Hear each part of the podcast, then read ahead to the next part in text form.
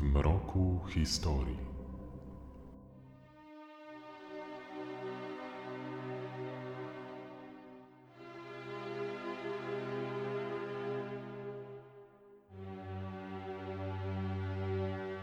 Historycy i badacze morskich tragedii od blisko stu pięćdziesięciu lat starają się rozwikłać zagadkę Mary Celeste, owianego złą sławą okrętu, który czwartego grudnia tysiąc osiemset siedemdziesiątego drugiego roku został odnaleziony około sześciuset mil morskich na zachód od Gibraltaru. Brygantyna dryfowała samotnie po oceanie. Na pokładzie nie było nikogo. Kapitan statku, jego żona i córka oraz siedmioosobowa załoga. Wszyscy przepadli bez śladu. Nikt nie potrafił wyjaśnić, co się z nimi stało. Doprowadziło to do powstania niezliczonej ilości teorii spiskowych, próbujących wyjaśnić, co tak naprawdę wydarzyło się na pokładzie Mary Celeste. Do legendy przeszły opowieści o tym, co znaleziono na pokładzie porzuconego frachtowca. Susząca się bielizna, niedopalone fajki, niedopita herbata, ledwie naruszone i jeszcze ciepłe posiłki na talerzach oraz brak śladów jakiejkolwiek walki. To wszystko miało wskazywać, że cała załoga swój statek opuściła nagle i tylko na chwilę, z zamiarem szybkiego powrotu. Los zaginionej załogi stał się jedną z największych zagadek w historii morskich katastrof. Od dawna miłośnicy tajemnic prześcigają się w wymyślaniu coraz to innych hipotez. Trójkąt bermudzki, wiry wodne, bunt załogi, piraci, potwory morskie, a nawet U F O. To tylko niektóre próby rozwiązania tej zagadki. Jak się jednak okazuje, przyczyna zaginięcia wszystkich osób może być całkiem prozaiczna i nie taka tajemnicza, jak się przez lata mogło wydawać. Zagadka Mary Celeste.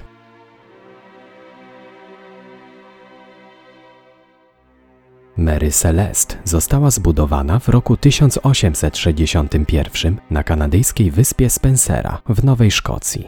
Początkowo brygantyna o wyporności dwieście sześć ton i należąca do ośmiu inwestorów otrzymała nazwę Amazon.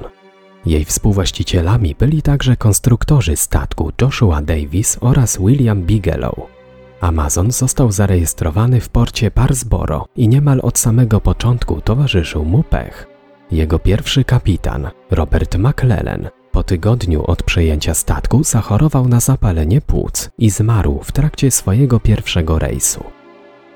Kolejny kapitan, John Parker, wskutek swojego błędu doprowadził do zderzenia z kutrem rybackim. Powstałe w ten sposób uszkodzenia spowodowały, że Amazon nie nadawał się do dalszej żeglugi.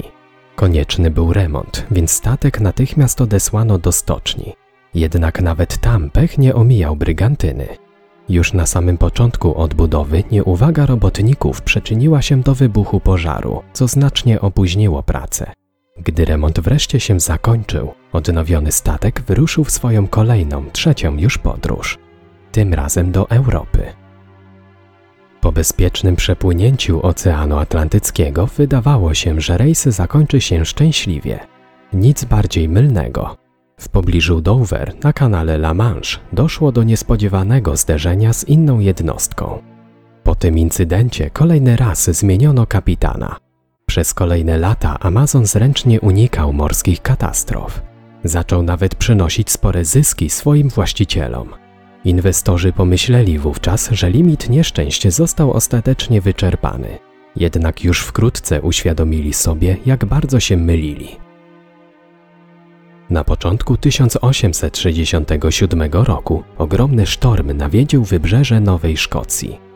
Źle zabezpieczony w porcie statek został wyrzucony na brzeg. Pozostał tam przez kolejnych dziesięć miesięcy. Dopiero w listopadzie postanowiono odholować go do Nowego Jorku.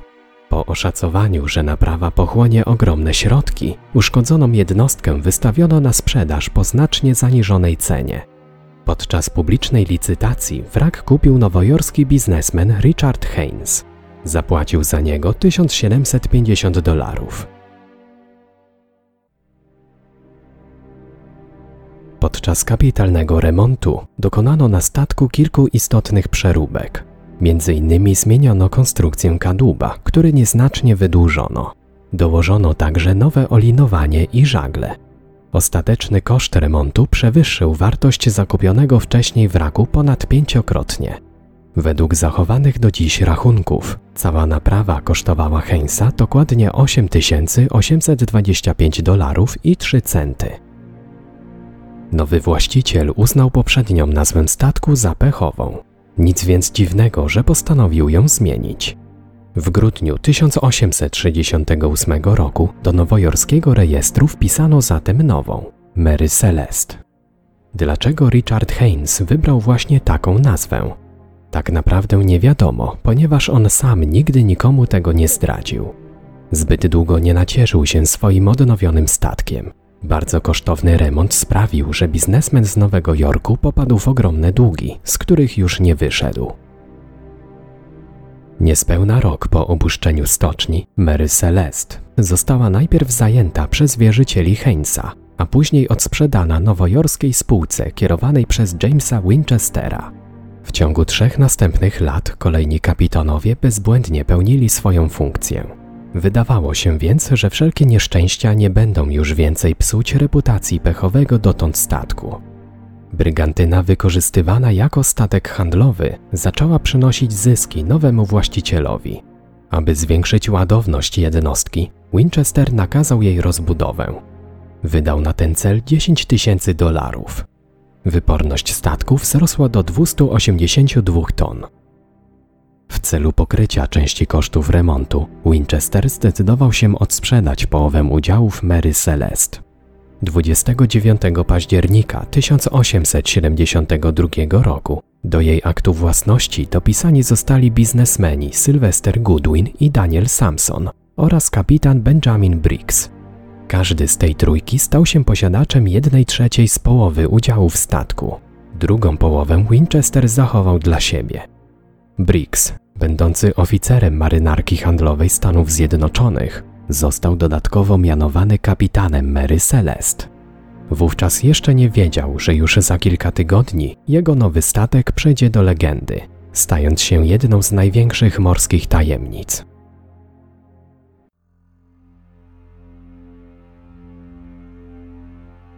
Kapitan Benjamin Spooner Briggs przyszedł na świat dwudziestego czwartego kwietnia tysiąc osiemset trzydziestego piątego roku w amerykańskim miasteczku Wareham w stanie Massachusetts. Był jednym z pięciu synów kapitana Nathana Briggsa. Jego przodkowie wywodzili się w prostej linii od pielgrzymów, którzy przybyli do Ameryki na pokładzie statku Mayflower. W roku tysiąc osiemset sześćdziesiątym drugim poślubił swoją kuzynkę Sarę, z którą doczekał się syna Artura i córki Sophie Matildy. Niewiele osób wiedziało, że kapitan Briggs był w tym czasie członkiem loży masońskiej Świętego Jana na Gibraltarze. Z racji tego, że jego rodzina ściśle związana była z żeglugą, sam Benjamin już od najmłodszych lat postanowił poświęcić się morskiej karierze. Pływał na przeróżnych statkach. Rok przed zakupem Mary Celeste chciał porzucić morskie rzemiosło i zająć się biznesem, jednak po nałowach swojego ojca zmienił zdanie. Odłożone pieniądze, które miały posłużyć mu na otworzenie własnego interesu, Briggs przeznaczył na zakup swoich udziałów w Mary Celeste. We wtorek, piątego listopada tysiąc osiemset siedemdziesiątego drugiego roku, wszystko było gotowe do wypłynięcia Mary Celeste na Atlantyk. Kapitan Briggs dokonał ostatnich oględzin swojego żaglowca. W ładowni znajdowało się tysiąc siedemset jeden beczek spirytusu, który miał trafić do portu we włoskiej Genui. Na pokładzie kapitanowi towarzyszyła jego trzydziestoletnia żona Sara i dwuletnia córeczka. Przygotowano dla nich specjalną kajutę o podwyższonym standardzie. Siedmioletni syn kapitana nie mógł popłynąć z nimi, ponieważ chodził w tym czasie do szkoły. Pozostał więc w domu pod opieką babci. Oprócz kapitana i jego najbliższej rodziny, na statku zameldowała się także załoga.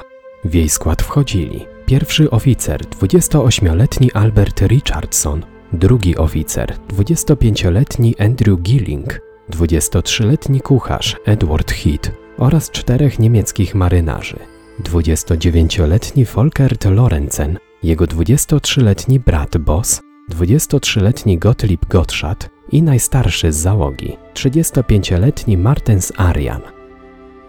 Z powodu niesprzyjających warunków pogodowych oraz braku wiatru, kapitan postanowił opóźnić wypłynięcie statku z Nowego Jorku o dwa dni.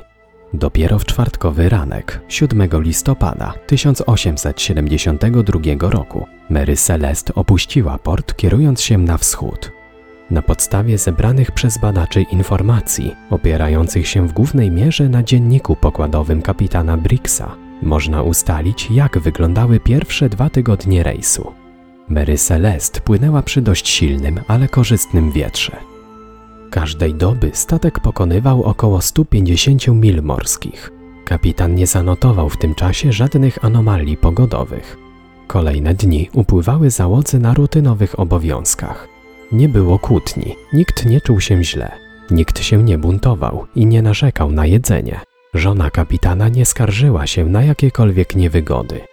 dwudziestego trzeciego listopada Mary Celeste znalazła się w pobliżu Wysp Azorskich, położonych około półtora tysiąca kilometrów od wybrzeży Półwyspu Iberyjskiego. Następnego dnia pierwszy oficer zanotował w dzienniku dokładną pozycję, około dwieście dwadzieścia siedem mil morskich na zachód od wyspy Santa Maria. Prędkość statku określono na osiem węzłów. Dzień później, dwudziestego piątego listopada o godzinie ósmej rano, kapitan Briggs dokonał kolejnego wpisu. Według jego własnych słów, statek płynął w kierunku południowo-wschodnim ze stałą prędkością. Żadnych wzmianek o jakichkolwiek zagrożeniach lub problemach. Wszyscy na pokładzie zdrowi i w pełni sił. Nic nadzwyczajnego nie zaobserwowano. Był to ostatni wpis kapitana w dzienniku pokładowym podczas tego rejsu. I właśnie w tym miejscu urywa się historia załogi Mary Celeste.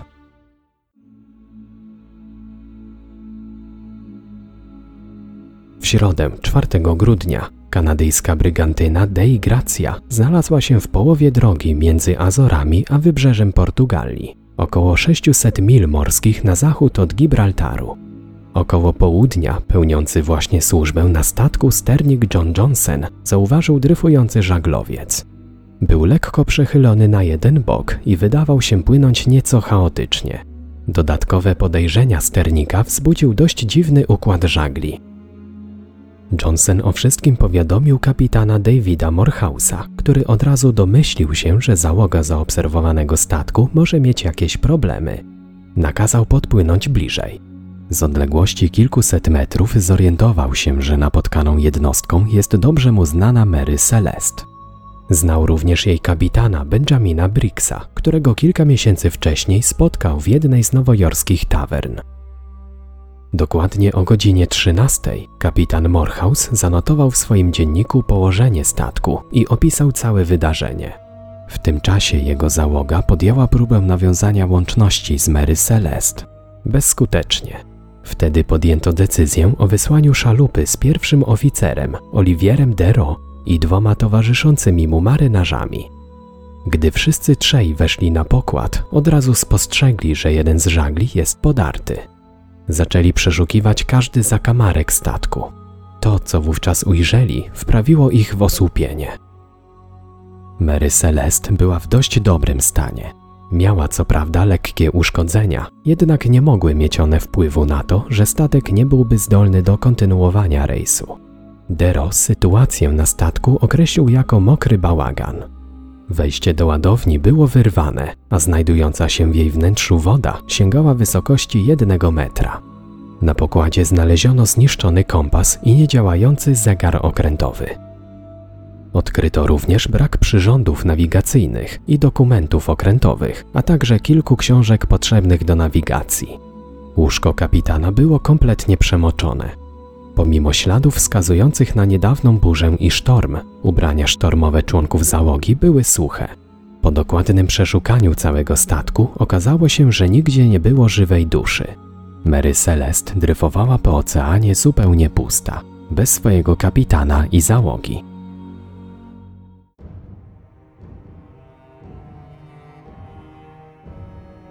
Na pokładzie brakowało jednej łodzi ratunkowej.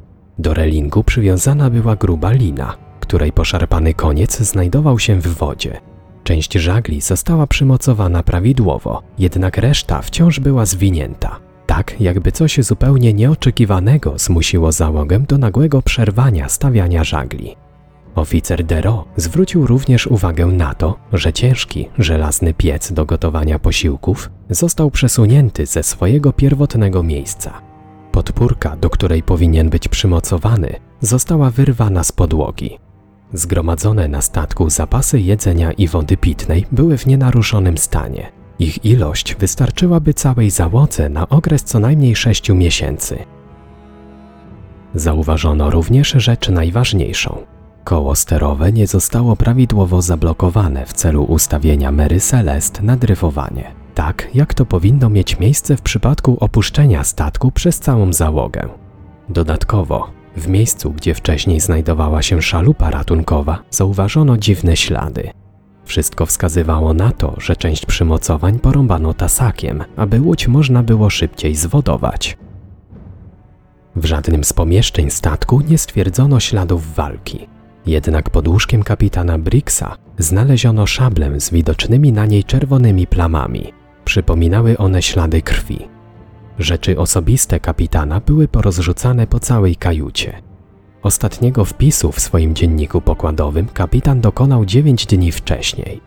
Ustalono również, że z nieznanych przyczyn Mary Celeste zboczyła ze swojego kursu o sześćdziesiąt mil, tak jakby kapitan chciał płynąć bliżej wyspy Santa Maria na Azorach. Tyle zawierają raporty sporządzone podczas późniejszego dochodzenia. Nigdzie nie ma w nich natomiast żadnej wzmianki o tym, co zostało później uznane za największą zagadkę historii o zaginionej załodze Mary Celeste. Do legendy przyszły fantastyczne opowieści o tym, jakoby w chwili odnalezienia dryfującego statku na jego pokładzie suszyła się wciąż jeszcze wilgotna bielizna członków załogi, a na stole nadal stały talerze z niedojedzonym, jeszcze ciepłym posiłkiem i kubki z niedopitą herbatą. W kajucie kapitana wciąż miało się tlić jego ulubione cygaro. W niektórych relacjach pojawiał się nawet czarny kot, samotnie błąkający się po pustym pokładzie. Brak wiarygodnych relacji na ten temat sprawia, że wszystkie te rewelacje trzeba traktować jedynie jako pobudzającą wyobraźnię fikcję. Nie zmienia to jednak faktu, jak zauważył Olivier Dero, że wszystko wskazywało na to, że załoga opuściła statek w nagłym pośpiechu, zostawiając swoje rzeczy osobiste i kosztowności. Porzucony statek został odprowadzony do Gibraltaru. Na miejsce dotarł trzynastego grudnia. Kapitan Morehouse liczył na to, że zgodnie z powszechnie panującym zwyczajem armator wypłaci mu nagrodę za bezpieczne sprowadzenie do portu odnalezionej brygantyny. Łączna wartość Mary Celeste wraz z przewożonym towarem wynosiła czterdzieści sześć tysięcy dolarów. Właściciele statku nie tylko odmówili kapitanowi zapłaty, ale jednocześnie oskarżyli go o piractwo i wymordowanie całej załogi w celu przywłaszczenia sobie morskiej zdobyczy. Sprawą zainteresował się Scotland Yard. Prokurator generalny Gibraltaru, Frederick Flood, nie miał sobie równych w wymyślaniu coraz to nowych teorii spiskowych. Przesłuchano wszystkich członków załogi Dei Grazia. Następnego dnia specjalnie powołana komisja ponownie przeszukała cały statek. Zabezpieczono wszystkie ślady. Okazało się wtedy, że w ładowni znajdowało się dziewięć pustych beczek, w których powinien znajdować się spirytus. Nie udało się jednak znaleźć jakichkolwiek dowodów na to, że na pokładzie Mary Celeste zostało popełnione jakiekolwiek przestępstwo. Prokurator Flood uznał, że raport jest nic nie warty, ponieważ tylko on wiedział, co tak naprawdę wydarzyło się na porzuconym statku. Zawzięcie forsował swoją własną teorię, jakoby załoga kapitana Morehouse'a podstępem przejęła Mary Celeste, a następnie wymordowała całą załogę. Oskarżył również kapitana o próbę wymuszenia nienależnej mu nagrody. Kiedy komisja podważyła taką hipotezę, Flood szybko zmienił swoje zdanie. Następnie przedstawił zupełnie nową hipotezę. Tym razem był święcie przekonany, że na Mary Celeste doszło do buntu załogi, która włamała się do ładowni. Po opróżnieniu dziewięciu beczek spirytusu, buntownicy wpadli w pijacki szał, po czym zamordowali najpierw kapitana Briggsa, a później jego żonę i córkę. Ich ciała wyrzucili za burtę. Aby uniknąć schwytania, pijana załoga zwodowała szalupę i odpłynęła w nieznanym kierunku. Ta teoria również została podważona przez członków komisji. Dowiedziono, że alkohol w beczkach nie nadawał się do bezpośredniego spożycia, ponieważ był to tzw. alkohol denaturowany, czyli skażony substancjami mającymi uniemożliwić jego wypicie. Dodatkowo, spirytus przewożony na statku zawierał trujący dla ludzi metanol. Po wypiciu nawet niewielkiej ilości, członkowie załogi prędzej doznaliby śmiertelnego zatrucia, niż kogokolwiek zamordowali. Niezrażony kolejną porażką Flood przedstawił zupełnie nowe wytłumaczenie.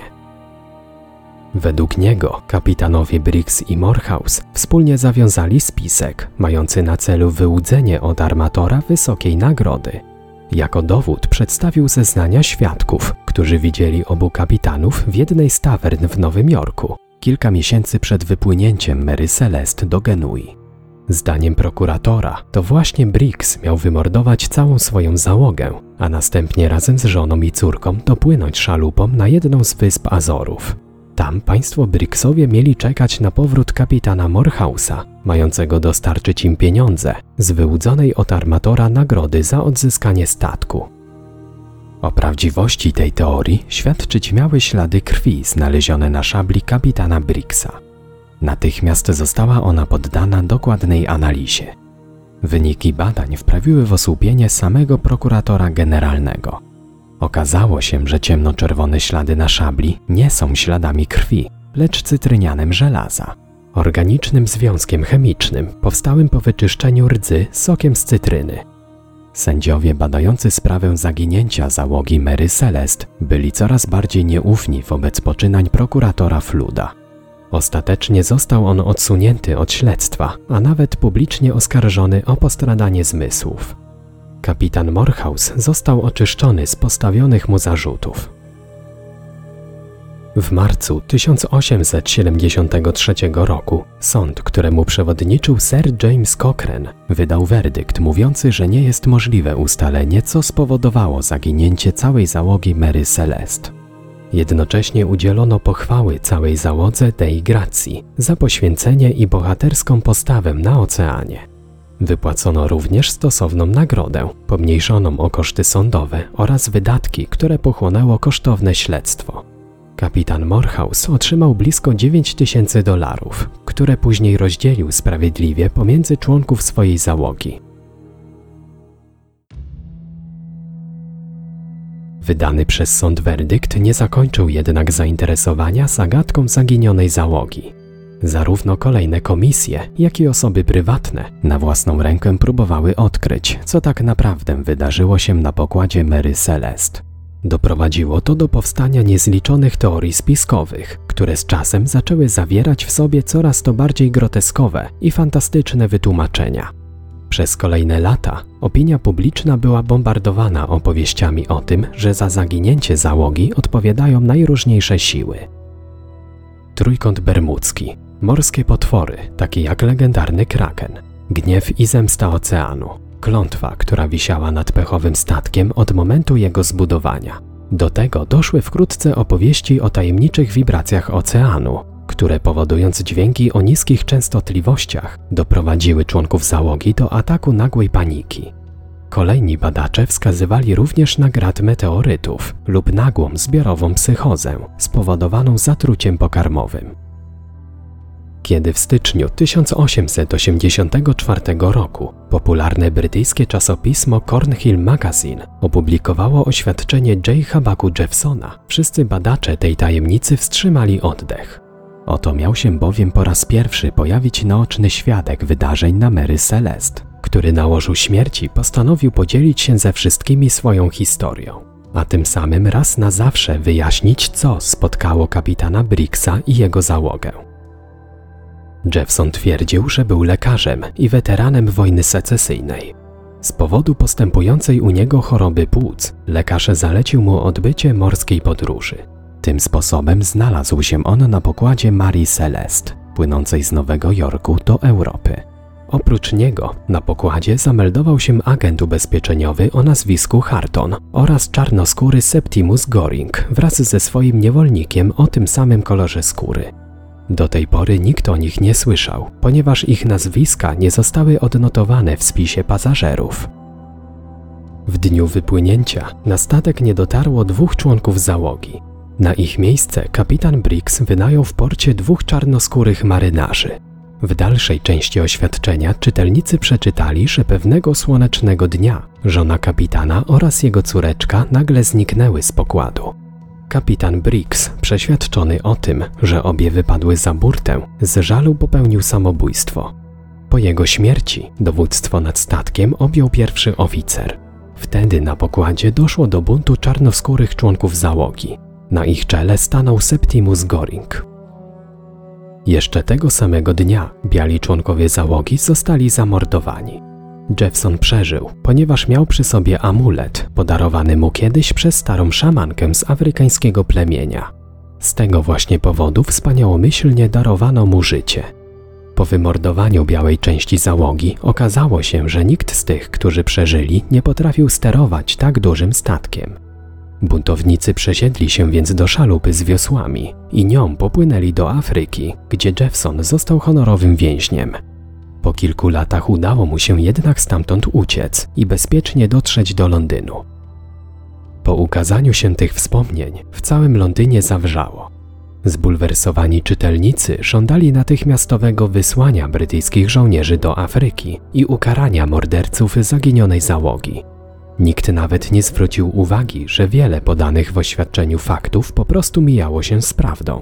Już samo przekręcenie przez Jeffsona pierwszej części nazwy statku, Mary zamiast Mary, powinno wzbudzić wątpliwości wśród czytelników. Podobnie jak podane nazwiska pasażerów, których nie potwierdzały zachowane dokumenty pokładowe. Tak się jednak nie stało. Nie pomogły nawet specjalne wyjaśnienia redakcji, zapewniające, że artykuł jest tylko fikcyjnym opowiadaniem młodego pisarza Artura Conan Doyle'a, późniejszego twórcy postaci detektywa Sherlocka Holmesa, a cała publikacja była jedynie luźno inspirowana wydarzeniami na Mary Celeste.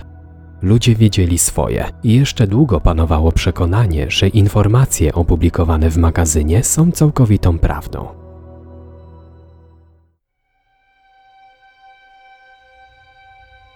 Czy jest dziś możliwe ustalenie prawdy o wydarzeniach, które rozegrały się w roku tysiąc osiemset siedemdziesiątym drugim podczas ostatniego rejsu Mary Celeste? Jak to się stało, że cała załoga nagle zniknęła bez śladu, porzucając swój statek w ogromnym pośpiechu? Odrzucając wszystkie nadprzyrodzone i nieprawdopodobne wyjaśnienia, należy skupić się na tych dużo bardziej przyziemnych. Jak to często bywa w przypadku podobnych teorii spiskowych, najbardziej prawdopodobną hipotezą wydaje się być ta najprostsza.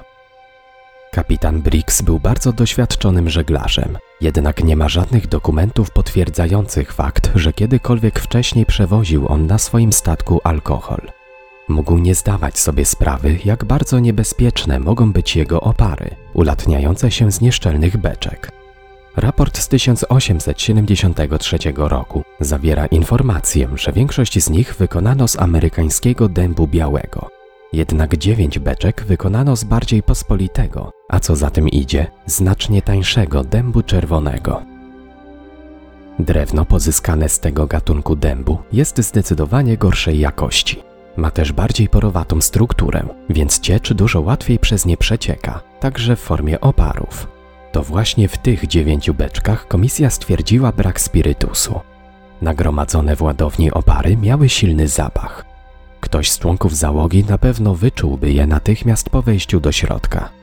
Wiedząc, że nawet przypadkowa iskra może spowodować wybuch i zniszczenie statku, a nawet jego zatonięcie, prawdopodobnie natychmiast podniósł alarm.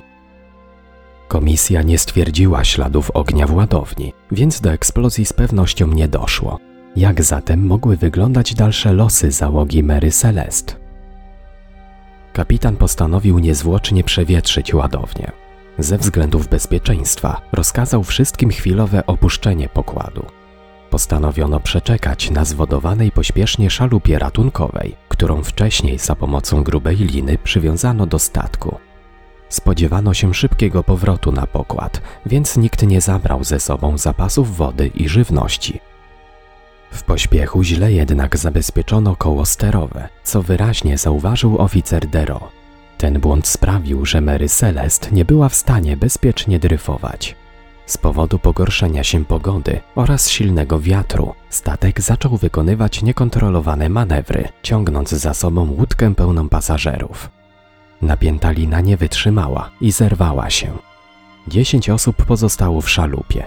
Mogli tylko bezradnie patrzeć, jak ich statek oddala się od nich. W obliczu zbliżającego się sztormu skazani byli na pewną śmierć.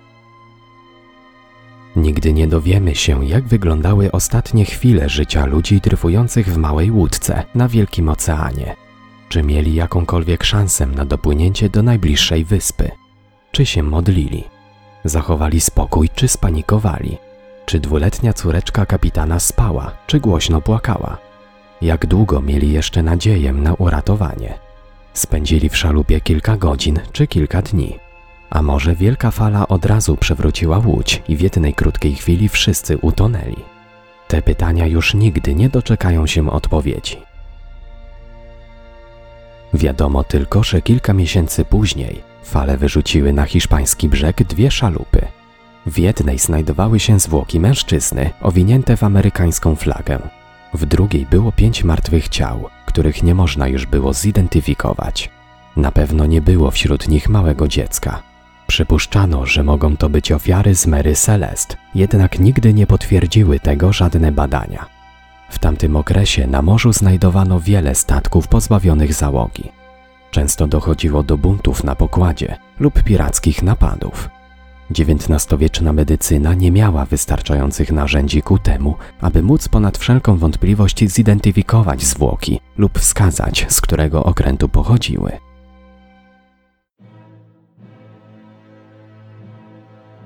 Przez kolejnych trzynaście lat Mary Celeste zmieniała swojego właściciela aż siedemnaście razy.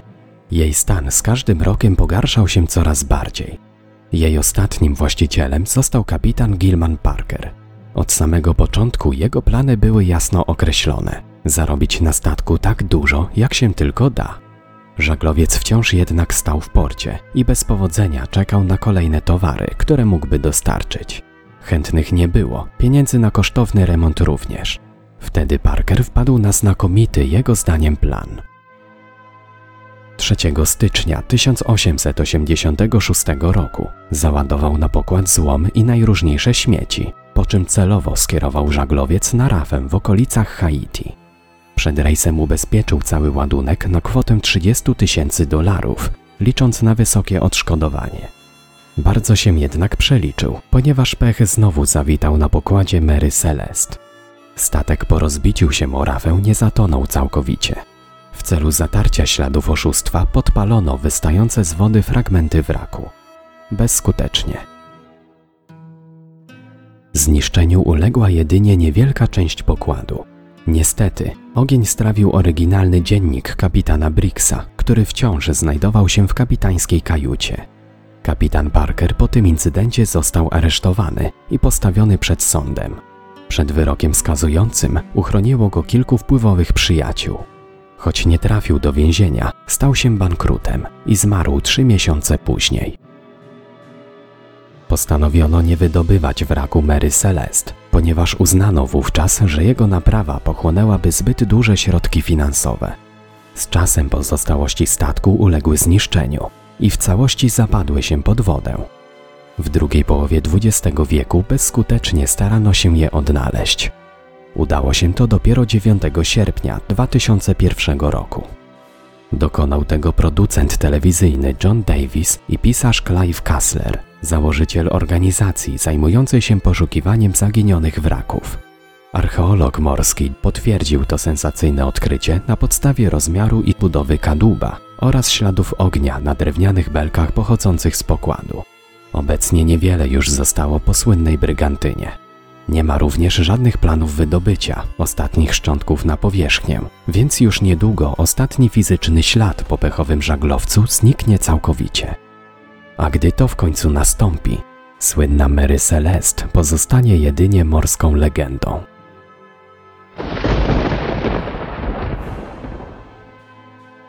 Tekst i realizacja Łukasz Włodarski. Czytał Hubert Pawlak. Podcast w Mroku Historii dostępny jest w serwisie YouTube oraz Spotify.